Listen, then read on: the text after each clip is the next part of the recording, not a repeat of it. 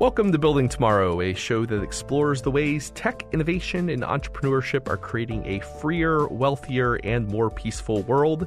As always, I'm your host, Paul Matzko, and with me today in the studio are Aaron Powell, editor of libertarianism.org, and Matthew Feeney, the director of Cato's Project on Emerging Technologies. And with us today, we have a special guest, Mark McDaniel. Uh, Mark, can you tell our listeners a little bit about what you do?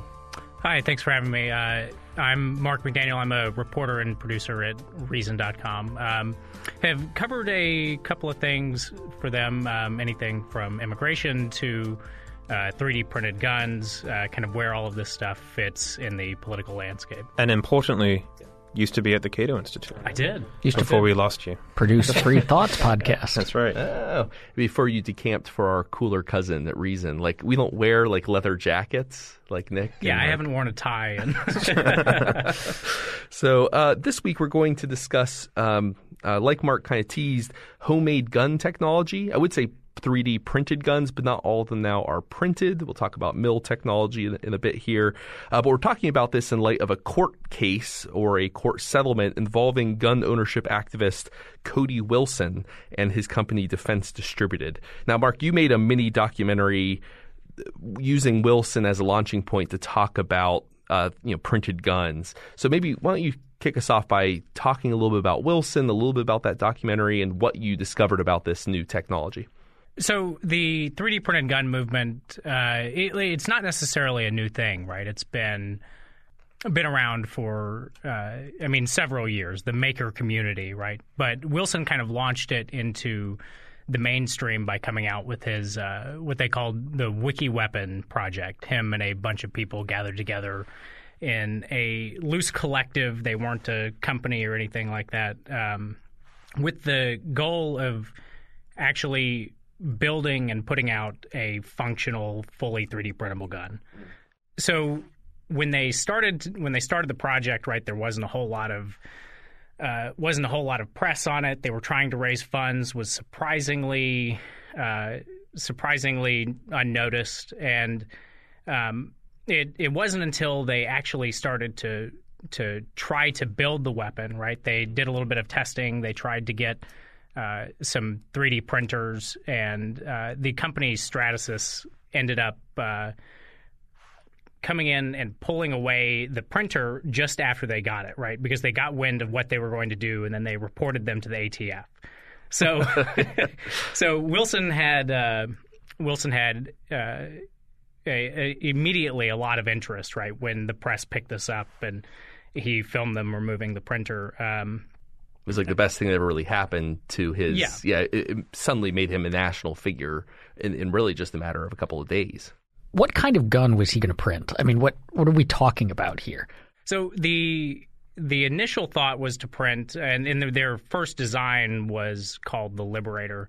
Um, it was kind of based off the concept of a um, of a gun that was supposed to be built uh, during World War II. So they the idea was to manufacture a a relatively small, lightweight, easy to manufacture gun that they could drop over Europe that was basically just a single shot. Um, and the thought was to scare the uh, scare the Axis powers with this, right? Anybody could have a concealed weapon on them. Anybody could uh, turn around and shoot somebody, right? So they they uh, Wilson and Defense Distributed kind of picked up on this and created what they called the Liberator, right? Which was a single shot, fully 3D printable handgun. Um, it was had replaceable barrels. The frame of the gun itself was uh, was all polymer. The barrel was polymer, but the barrels couldn't stand up to a whole lot of pressure.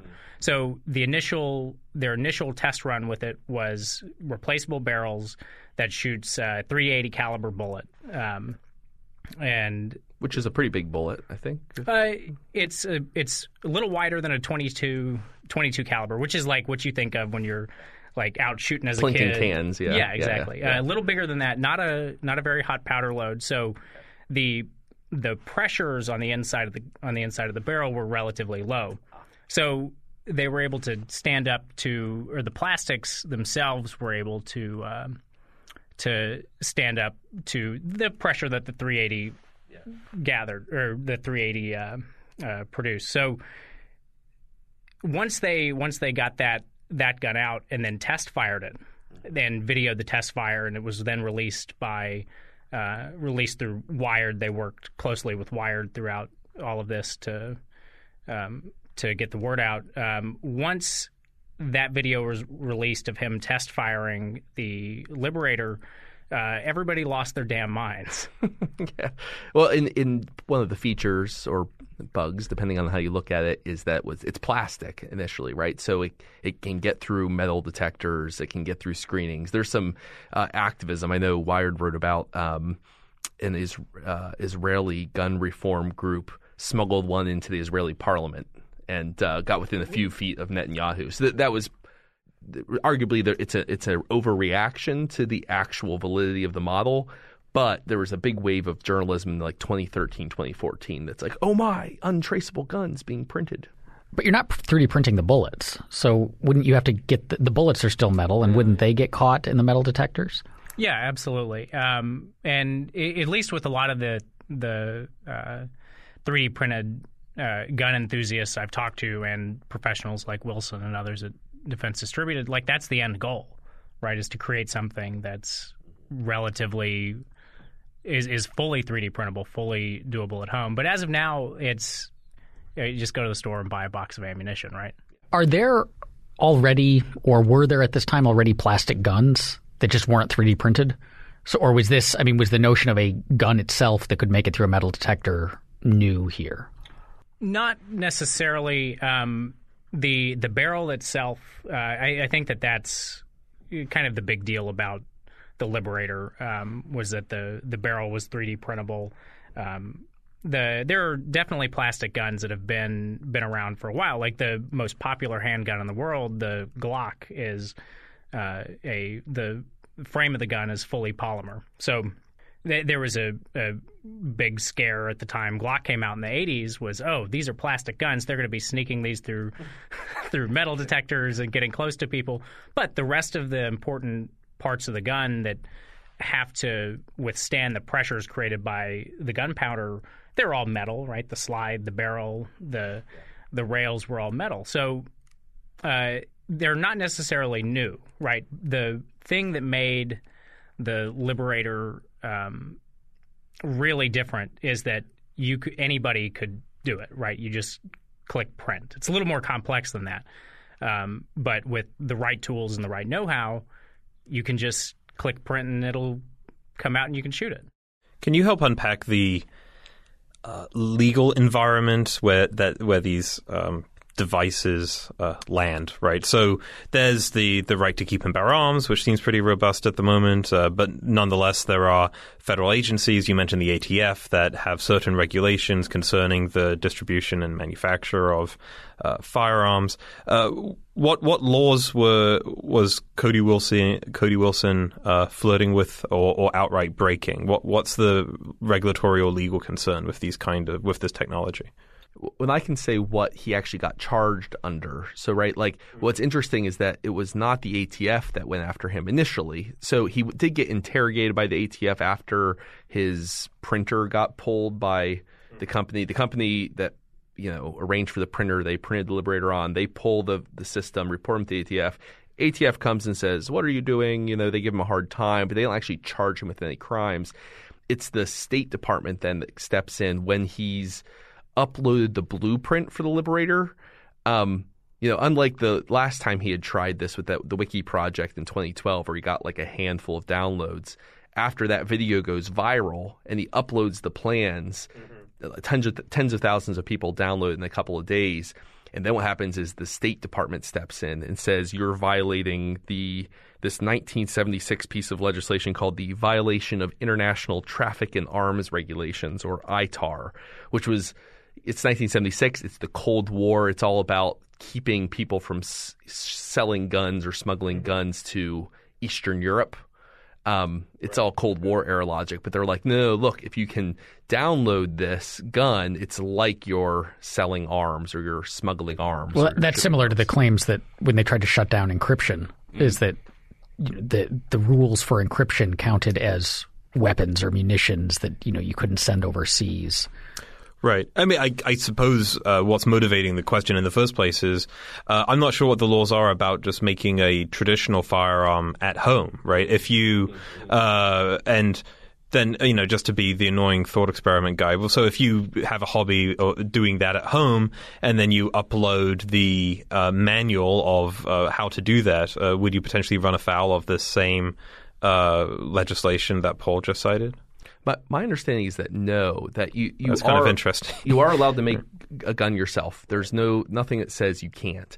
Um, in fact, there have been states. I know California is either considering or recently has passed legislation requiring homemade gun makers of any kind to basically apply for a serial number that you then have to stamp onto your the receiver or the barrel, or I think it's the receiver, um, which is new. I mean, because traditionally, like the only people who made guns at home, at least in the U.S., were hobbyists making. The, the, you know, and it, it's folks who are basically skilled craftsmen who have like a side hobby in making guns rather than this makes it broadens the pool of people who can do this because now it's a lot simpler because of the of the printing and milling technology. But yeah, I think I don't think there was anything illegal about making your own gun. And now suddenly he makes it easy. Wilson makes it easy and, and demonstrates it, uh, gets a lot of buzz. More and more people start doing it, and the the state kind of overreacts. Is I think how that story goes. Yeah, I think that that's that's pretty much it, right? And it's important to kind of understand what exactly the state regulates when it comes to firearms, right? So there are two major laws that govern what qualifies as a firearm, and it's the Gun Control Act and the National Firearms Act. So basically, what these two laws say is that the the the frame of the gun is what's capable of uh, regulating the ammunition feeding, the uh, housing the trigger and the hammer device. So the things, the parts that actually make the gun fire, right, that translate the movement from your finger on the trigger to the hammer falling and then igniting the primer. So this this could look like anything, right? It's not anything specific. Um, so the only thing that that that those two laws uh, require is that if you're doing this for commercial purposes, you should go out and you have to put a serial a serial number on it. You have to be uh, licensed with the state and with the federal government and submit your your place of business or wherever you're doing this to uh, surprise inspections or anything by the ATF. Um, but if you're if you're making a gun for your own personal use, uh, none of that's required. You don't have to put a serial number on it. Um, you can make it however you want, it, safe or as unsafe as you as you want to do it. Um, uh, so that's that's essentially what um, what a lot of these things are talking about is how do you make the how do you make the frame at home, and especially when it comes to 3D printing, how do you uh, how do you 3D print a reliable frame, right? So this is why the like the Glocks, for example, their their frame is entirely made out of plastic. It's all polymer, um, and but it's the it's the parts of the gun that have to deal with the stress of being fired that take a little more engineering and stuff like that. We have laws restricting who can buy a gun. Um, if you're on certain lists, you can't buy a gun. If you have, have done certain things, you can't buy a gun. and so those laws say that if you go to a gun dealer and he sells you a gun, he's done something wrong, right? But presumably those laws would also apply to he can't sell you a pile of parts and a screwdriver that you can then just go home and assemble into a gun because that's effectively indistinguishable from is that the case? Like it's effectively indistinguishable from selling you a gun. So only only if the frame of the gun right is actually a firearm right so it's actually fits the definition of a firearm right so if I can legally sell you a bunch of parts that contain everything you need to do, right? Um, that has the barrel, the frame, everything. Um, I can legally sell that to you, if the frame doesn't match up with the legal definition of a firearm. So this is where uh, Defense Distributed's next step comes in with the introduction of the Ghost Gunner and milling out what they call.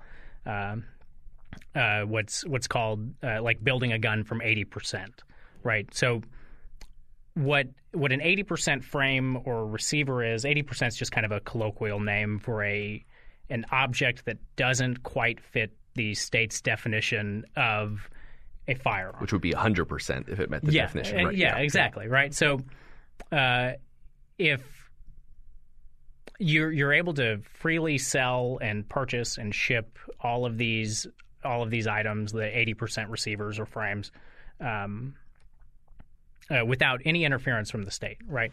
Uh, because they don't actually meet the definition. But with a uh, with a a couple of hand files and uh, a drill or something, you can go in and mill it out and make it into a fully functional firearm that's capable of accepting the ammunition feeding, the trigger device, and all of that, right? So it's it's all kind of a game about what's what is legal and and isn't. So in one sense, no, you cannot give me a box of parts to uh, assemble a firearm, right? But you can give me what's totally not a firearm, and then I can assemble it into a firearm myself and then make the gun. Yeah, I mean, most of the parts of a gun can be legally and cheaply purchased, like uh, the actual barrel itself, or the magazine, or et cetera. And well, and the smart thing about the Ghost Gunner platform, just to be clear for our listeners, when we're talking about a mill, it's it's etching out the metal. It's cutting from the metal these this eighty percent receiver um, piece, and so they're selling you the machine that will let you make your own receiver. They're not selling you the receiver. Therefore, it's again another way of working around the, those those requirements. On the 3D printing, what's involved in doing that? I mean, so the, the fear is, you know, the, that oh my god, if we enable people to distribute the the plans that you can feed into a 3D printer, then everyone from militia groups to the dumb teenager messing around in his garage can print an unlimited number of firearms. So is that is that accurate in the sense that is this the kind of thing where if all you have is those plans, then anyone like I could go home this afternoon and read some instructions on the internet and be 3D printing guns by tomorrow, or is it is it still much more, I guess, labor intensive or expensive enough that the the oh my god, everyone has a gun is not quite as realistic? Yeah, I think that that's uh, it, it. From the from the printers that I've talked to and uh, I, have sat through and watched some of their processes. It's way more complicated than just hitting print, right? I mean, plus you don't want to. You don't want to. This is an area where it's if you if you three D print like a little figure and you screw it up, its leg breaks, um, and you have to make another one. But if you three D print a gun poorly, it's going to have lasting consequences. Yeah, you want to keep your fingers right. So, I, I mean, I'm sure that if if you if you bought a 3D printer and then went and printed the Liberator without a whole lot of knowledge or expertise, I mean, it chances are it'll come out decent, right? Um, but to to do it well, right, and to make a uh, to to make not just not just guns, right, but to 3D print anything well takes a a lot of know-how, the knowledge of the materials you're using, the software you're using, how to uh, get the the proper layer height and and fill levels right. Um, so I mean, it's not like a, you're you're not going to have uh, somebody just go out on a whim and uh, buy a 3D printer and print one of these, um, but it's it's not out of the realm of possibility. It's we're expanding the pool of people who can do this from a few thousand skilled hobbyists to you know millions but not every American. I mean, you know, these things cost money. They do take some uh, both digital expertise as well as you know uh, know-how. So it, it's really an evolutionary expansion of the pool. Yeah. Well, I suppose the question that skeptics will have, right, is it's not that the fear, pro- presumably among skeptics of this technology, is not that uh, everyone will be able to 3D print a gun in their basement or their garage. The the worry is one nefariously motivated person who's willing to take payment via some uh, private uh, cryptocurrency and just to hand out uh, these guns on the streets to anyone who wants to buy one without a background check or without anything, giving them out to children. Uh, you, know, you, can imagine this being the, the nightmare scenario. Uh, and is that just a bullet that uh, advocates of this technology should bite, or uh, are there other, or is there a reason not to be so freaked out by that possibility? Well, I mean, this that kind of thing happens already now with with uh, guns on the streets today, right? I mean, even even the federal government is doing this kind of stuff with, like, I mean, running guns down to Mexico. I mean, it's not, uh, it's not a problem unique to 3D printing guns. Um, it it might make it a little more available, um, but I I think we're the the technology right now is pretty far off from that, and I think it's just kind of a risk that it it's a risk that the the advocates of 3D printed gun technologies are just going to have to swallow, right? I mean, this is the same same risk that the rest of the firearms industry has had to deal with forever. Yeah. Well, there's I mean, right now there are already easier and cheaper and basically even arguably more uh, less traceable ways of getting your hands on a gun for good or for ill, right? Like you, for example, like there's a lot of alarm uh, from the ATF and gun control activists about the what they call they call these ghost guns because you can't see them; they're like ghosts, right? Um, but despite the growth of this technology, there's only been two cases of ghost guns being used in in mass shootings. But in that same time period, there's been literally hundreds of mass shootings from traditionally produced and acquired firearms. Like it's not hard to get your hands on a gun right you, you, know like our, our system of regulation is not preventing people from getting their hands on guns. Um, so the proportion of outrage and concern is not in keeping with the actual like additional uh, problem that people are seeing that activists are worried about. Why does any of this matter? We've talked about on prior episodes of this show we've talked about say cryptocurrencies and that governments can often do try to shut these things down or limit them, and we say, you know, they shouldn't because cryptocurrencies are going to benefit everyone, you know, from at the high end of finance to the the low end of unbanked people in authoritarian countries and so on and so forth. So what's the what's the rosy scenario with 3D printed guns? Like why why should we outside of just the, the principles of the matter that, you know, if code is speech, government shouldn't be limiting speech. And so it shouldn't be restricting the distribution of code. But, but outside of that, why should we care whether people can have 3D printed guns easily? So I, I think that's because, um, I mean, small arms are the seat of all political power, right? I mean, every every policy has to be backed up by some sort of some sort of course of action or whatever, right? So all political power is based on access to uh, access to small arms, and if um, I, I, think what makes this so significant is it's distributed that that availability uh, outside of the existing reg- regulatory frameworks. So at, at, at this point, right, if you want to get a gun, um, you either go through the, I mean, you can go through black market channels uh, where you go to the gun store. Um, but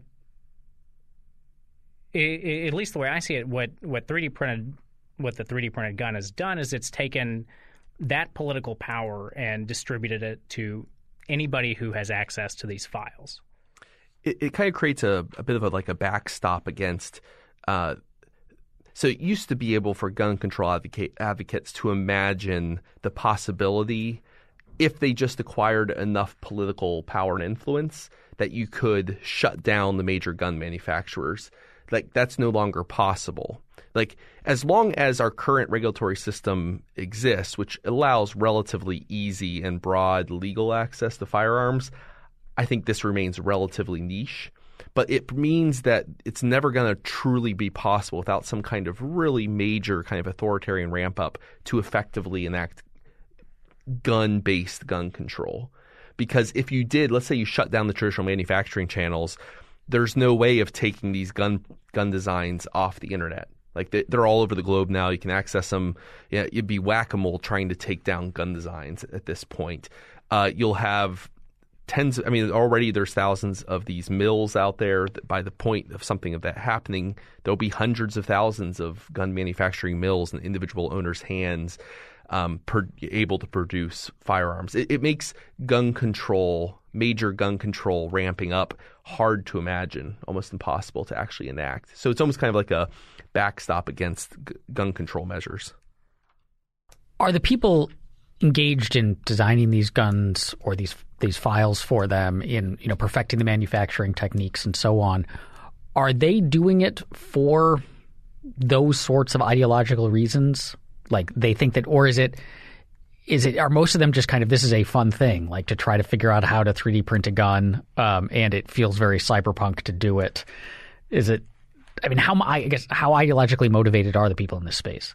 I I think some of them probably are. I mean, they they wouldn't have gotten into it if there wasn't some sort of. Uh, I mean, there's the cool factor of I'm printing a gun, and then there's the the kind of rebellious. Oh, I'm printing a gun. Um, but for most of the people that I've talked to, uh, uh, idealism doesn't necessarily fit into it, right? I mean, this is just kind of a cool hobby, uh, kind of a tinkerer thing to do. And um, I, I, think that for the vast majority of people, that's that's what it is. Um, uh, Wilson kind of brings that to another level, and people like Wilson. Um, but one of the things that uh, that a lot of these these hobbyists don't have access to, right, is they they don't have the the capital and the manpower to make substantial, significant developments in the technology itself, right? They don't have access to uh, higher quality and stronger materials. Um, they're just limited to what they know and what they can research online. And I mean, don't get me wrong, people do uh, really amazing things with that. But until you start getting uh, until you start getting larger groups focusing on this, um, uh, outside of defense distributed, it's it's going to stay mostly niche and mostly a hobbyist thing. Well, and you have, um, I mean, as far as the question of of activist versus kind of hobbyist, I mean, Wilson definitely fits that activist mold. He he just did an interview with Wired. Um, and he has that, as as you referenced earlier, Mark. There's that interesting relationship he has with Wired, where they'll get first dibs on like stories. He'll give them interviews, like in depth stuff but then Wired has to has this stance of like disapproval about him, but there's this codependent relationship. It's really quite strange. But there was a Wired. Uh, he just did an interview very recently with Wired, and we'll, we'll post a link to it in the show notes, um, where he said, "Look, if this court case hadn't gone my way." Um, we would have released, we would have put the files back up online anyways. We would have continued what we're doing and dared the government to come and take them from us and he had actually already purchased a, a Goliad flag from the Texas Revolution, which is like it's an arm holding a sword with blood dripping from it from uh, basically the town of Goliad defying Santa Anna. It led to the Goliad massacre, several hundred. So it's a it's a a uh, let's just say it's a flag charged with a kind of an edge of potential violence, and he was all prepared to fly the Goliad flag, dare the federal government to take him down what he compared to a Bundy style, like Cliven Bundy and the. So he won the court case, so he doesn't have to bring out the, or he got the court case settled. Um, so he's not going to go there. But that's something that a true believer, an activist, get does, not a tinkerer, right? Maybe we should talk about the court case briefly. So we said he settled. The State Department sued or you know threatens him with um, I put down the number. He could have faced up to 20 years in prison and a $1 million fine per violation. And remember, tens of thousands of people downloaded the Liberator model. So that's per each of those 10,000. So he was facing like the possibility of infinite penalties. Um, he defends himself on First Amendment grounds. Uh, you mentioned uh, encryption case earlier. Um, I actually thought that was really interesting. So how much more do you know about the 90s encryption debate? Oh, not as much as I should. I thought I thought was interesting about so it's this guy named Philip Zimmermann in the 90s. He has and I don't know the details of his exact cryptography software, something called PGP. But more it doesn't really matter what the specific software was. It's that the It's a set of equations. basically the con- even really the concept of encryption. The military and the State Department argued that hey, look, that's military tech. Encrypting stuff that belongs to the you know to the military, to the State Department, to the CIA. You shouldn't be allowed to use this uh, this this you know set of formulas, of encryption formulas, to uh, for private use. This should remain the military. So they're going to go after they're going to go after this uh, Zimmermann fellow on these grounds. They eventually back down. He makes the same kind of First Amendment arguments that. Um, that Wilson actually successfully made. They back down, but it's a big deal because like literally all that software we use on a daily basis from social media to email to online payments, all of that uses encryption technology that was technically that the State Department was arguing was a violation of the, the same ITAR agreement that we're talking about now. You have to pity the uh, government lawyer who had to make the argument that mathematics was only only something that they were allowed to, to use.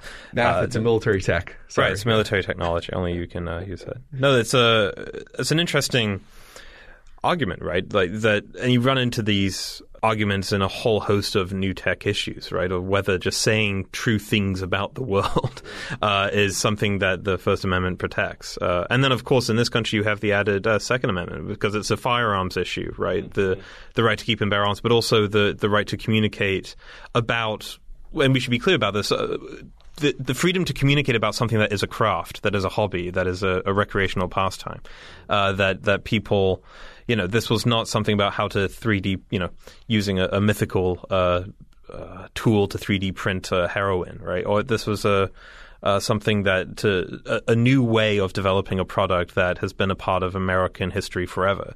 Uh, and you know, I, I think it's interesting that the case ended the way it did. Uh, uh, but from what you said about Cody Wilson, I'm not sure if he's uh, the kind of ambassador that other people in the movement want.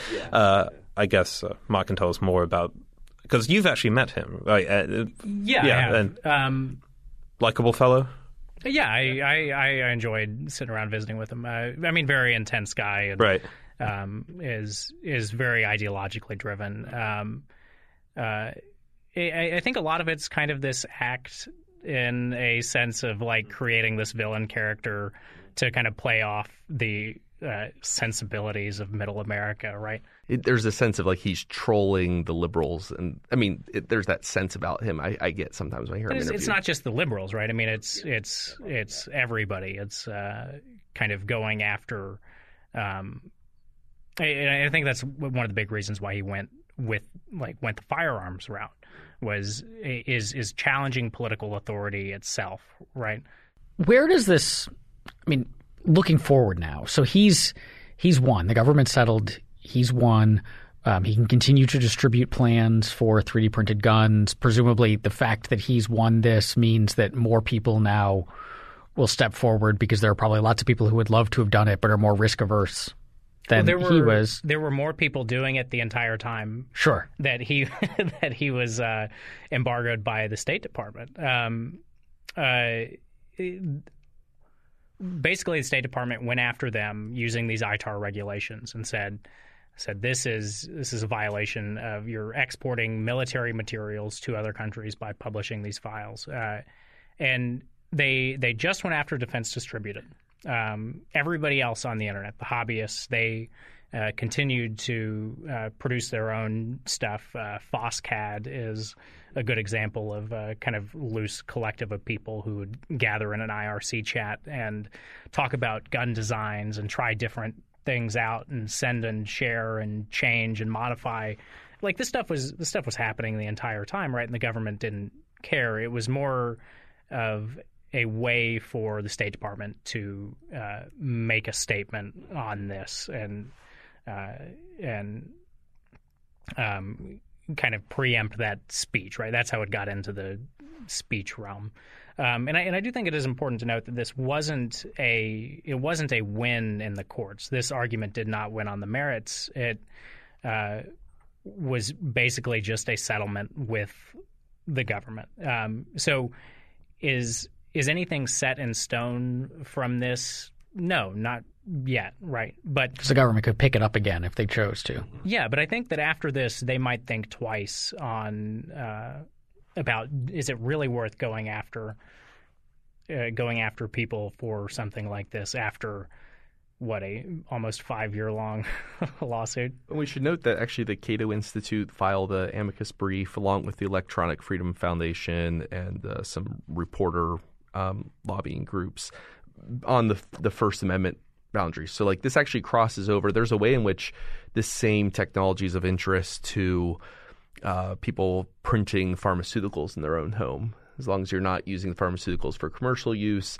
that's a growing area of of you know like so the FDA has an interest in this as well. Like this is going to be tested on multiple fronts, not just on gun control. Do you as an individual have the right to distribute to, to download plans that have been distributed for free on the web for making your own I don't know aspirin probably not going to be aspirin. it's probably probably going to be heroin. But um, you know, like it, Your words, not mine. I, yeah, yeah. Matthew's heroin is gonna is, is in trouble now. um, uh, one of the implications I thought um, was particularly interesting. There was this uh, series of articles by a guy named Jon Stokes, who um, wrote writes for Wired, Politico. He actually helped found Ars Technica back in the day, um, where he made the argument. I'll have to see what you guys think about how believable this is. That this because it's going to become significantly harder uh, for the state to actually enact and enforce bans on particular guns because as as this technology spreads, as the community grows, um, it's going to get harder and harder to actually effectively keep people's hands off particular categories of guns. That instead, this will make a shift towards gun control based on individual ownership. So, in other words, rather than saying you can have these guns, you know, the, you can have a uh, whatever, a, a Walther P38, but you can't have an AR-15 and like lists of approved guns and unapproved guns. That that becomes almost impossible to do under this new regime, and instead uh, they'll say we're going to license individuals. So it doesn't really it matters less what what kind of guns you have. Are you someone who is licensed to carry in general? Yeah, I can see gun rights groups will have filed a suit before that's uh, before the ink is dry on this. For a couple, so one thing is that if there's one thing gun rights groups always keep an eye out for is any kind of list that the government has of people who own weapons. Um, and the second thing is license for something that's codified in the Bill of Rights is, you know, we don't have licenses for people to publish blogs or newspapers or anything like that. Uh, you don't need a license uh, to exercise your, you know, Fifth Amendment right or anything like that. So uh, now these arguments won't be persuasive to many, many people. Uh, and I haven't thought through them all entirely, but I can imagine like arguments along that line will, I imagine, prevent anything like that from ever taking place how far away are we from the the technology being good enough that this isn't just making six shot plastic guns or kind of novelty sorts of things, but where you can be manufacturing like what amount, you know, legit high end firearms in your own home.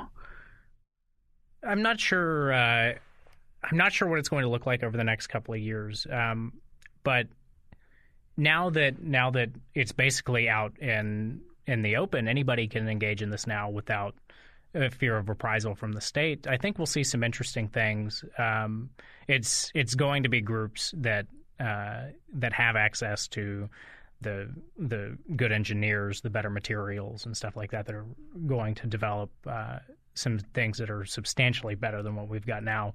Um, so I, I don't know. I mean, maybe maybe over the next couple of years we'll see some uh, we'll see some interesting developments. But if you want to make your own gun, um, Reason also published uh, earlier this year a um, a guide to how to make your own off the books handgun and how to do it legally. So it's uh, it's building up a uh, building up a gun from 80%, right? Ordering all the parts online, having having it shipped to your house, not going through any uh, any FFL middleman um, or anything like that. It's a relatively simple process. Um, so we we published the uh, published it in the July issue of uh, Reason magazine, and then had an accompanying video that was then barred from YouTube, so we hosted it on Pornhub. so, so uh, if you uh, if you want to learn how to build your own gun, um, there's tons of information out there. But Reason has one specifically on that. Um, and if you're adventurous, you can check out the video. Well, thank you so much, Mark, for coming in. Uh, thank you, Matthew and Aaron, for joining us as usual. And uh, do be sure to check out, we'll put it in the show notes, the mini documentary that Mark produced for Reason about printed gun technology, about Defense Distributed, and, and touching on Cody Wilson. Um, and until next week, be well. Building Tomorrow is produced by Tess Terrible. If you enjoy our show, please rate, review, and subscribe to us on iTunes or wherever you get your podcasts. To learn about Building Tomorrow or to discover other great podcasts, visit us on the web at libertarianism.org.